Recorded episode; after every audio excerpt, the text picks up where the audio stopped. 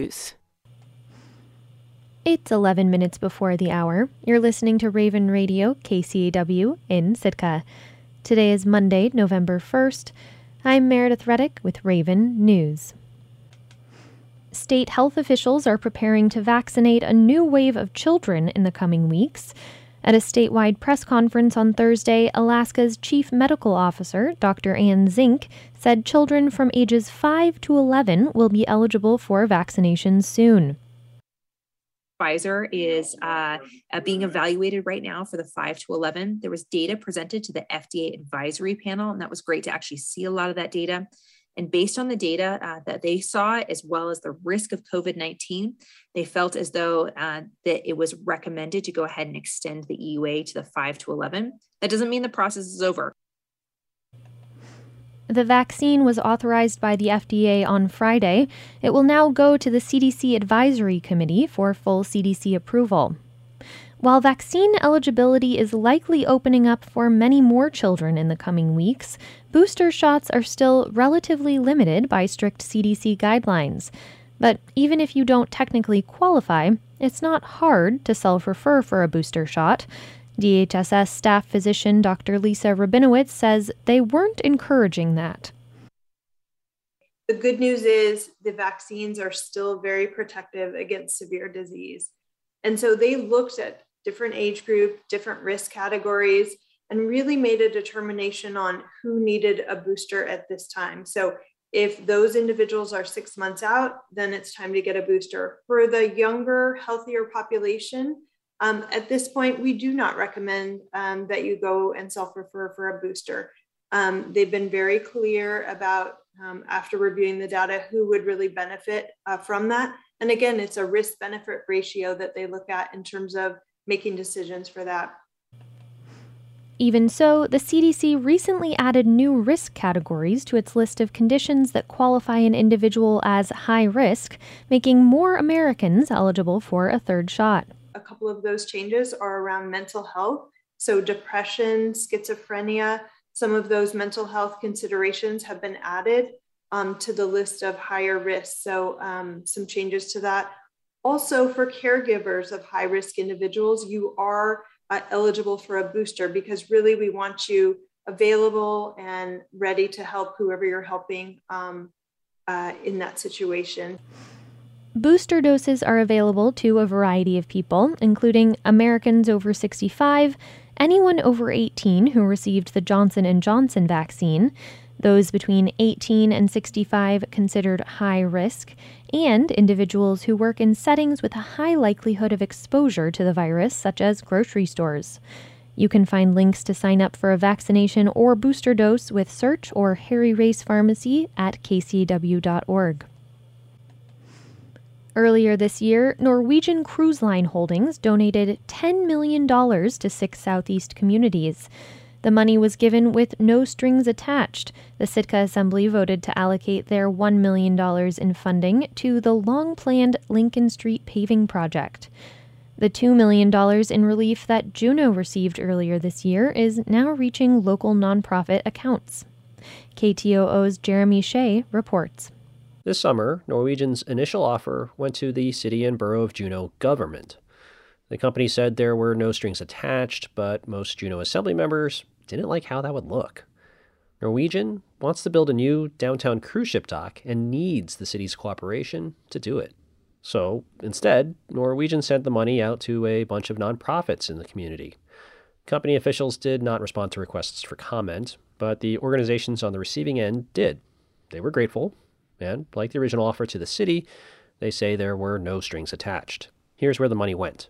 The Juneau Community Foundation got half of it, $1 million. The foundation broke that up into 14 grants to local social service organizations. Among other things, it's going to help restock the Southeast Alaska Food Bank and fix up housing for people in crisis or experiencing homelessness. The foundation's biggest grant is for half a million dollars to the campaign to build the Teal Street Center, which will be a hub for several social service agencies located next to the new Glory Hall building. Executive Director Amy Skilbred says the foundation prioritized organizations that serve basic needs food, shelter, and mental and physical health. They're the ones who get the stuff done in our community. So You can see the Foundation's full grant list at ktoo.org. Two of the Foundation's intended recipients are city government entities Bartlett Regional Hospital and Capital City Fire Rescue. In both cases, the money is intended to buy vehicles for programs each one runs that try to reach vulnerable community members physically where they are before unaddressed needs become emergencies. After those Juneau Community Foundation grants, there's another million dollars of Norwegian's donations to account for. $800,000 went to the Greater Juneau Chamber of Commerce and Juneau Economic Development Council for local business relief. Board members of the two organizations are working on the particulars of how that will be spent. The last three donations go toward improving places cruise ship visitors are likely to visit. Sealaska Heritage Institute, the Catholic Cathedral on Fifth Street downtown, and the New JACC Partnership, which wants to replace the Juneau Arts and Culture Center. That was Jeremy Hsieh reporting in Juneau.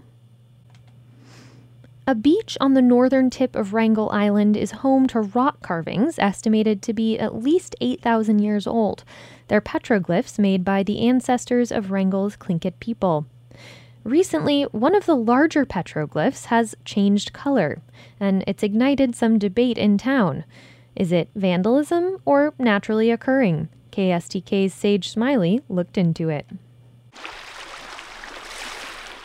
While most of the carvings on Wrangell's petroglyph beach are the weathered gray of boulders in a tidal zone, one of the largest intact rocks appears a deeply pigmented red brown, especially when wet. A dinner plate sized animal figure with a fin adorns the left side of the rock face. Two similarly sized faces with round, wide eyes and open oval mouths are carved to its right, all stained. We always come down to for our dog walks. We is longtime Wrangell resident Dan Trail and Dougie, his curly haired black poodle Portuguese water dog mix.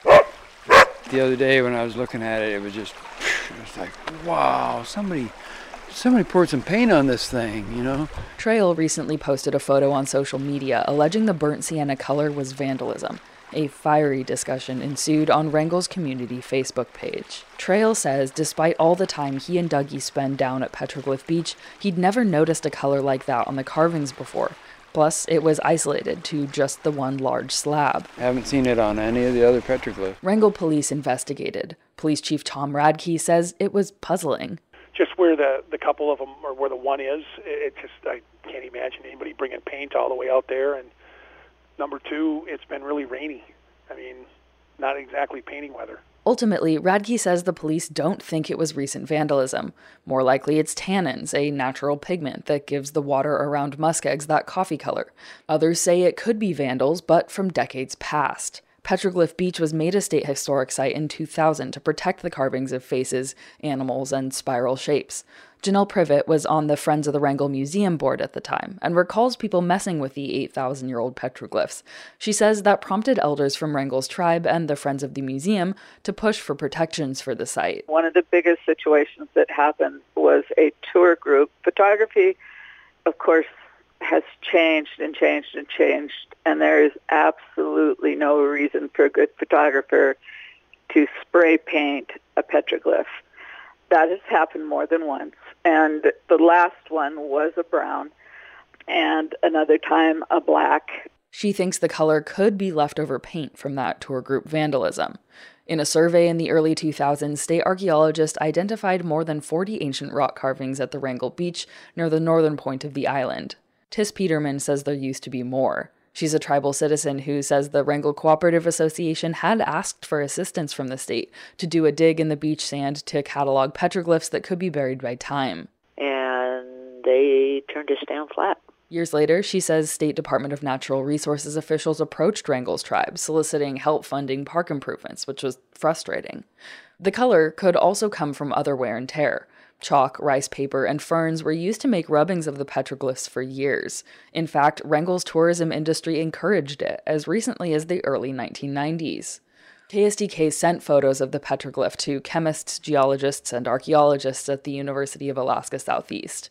They've proposed a variety of possible natural causes for the coloring, including iron oxide or microscopic organisms, but they all agree nothing can be determined by looking at photographs of the petroglyphs. Biochemist Conrad Meister is an assistant professor of chemistry at UAS, based in Juneau. He says he thinks it could be some sort of bacteria. But again, based on just on this picture, it's, it's a bit tricky to be very conclusive about it. The only conclusive way to find out what's coloring the petroglyph would be to take samples. If it's biological, Meister said that could be as simple as bumping a culture plate up against its surface to see what grows. But then you can go much further and say, like, okay, what is actually causing the color change? Whatever the color is, Peterman says Wrangell's petroglyph beach is a rocky strip of refuge. I get a sense of peace out there.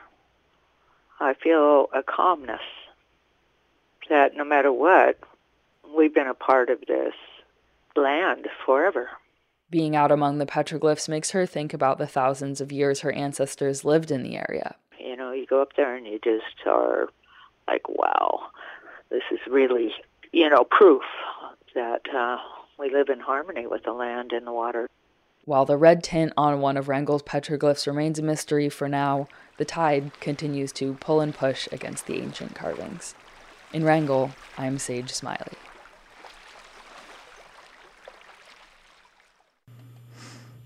I'm Meredith Reddick, and this has been Raven News.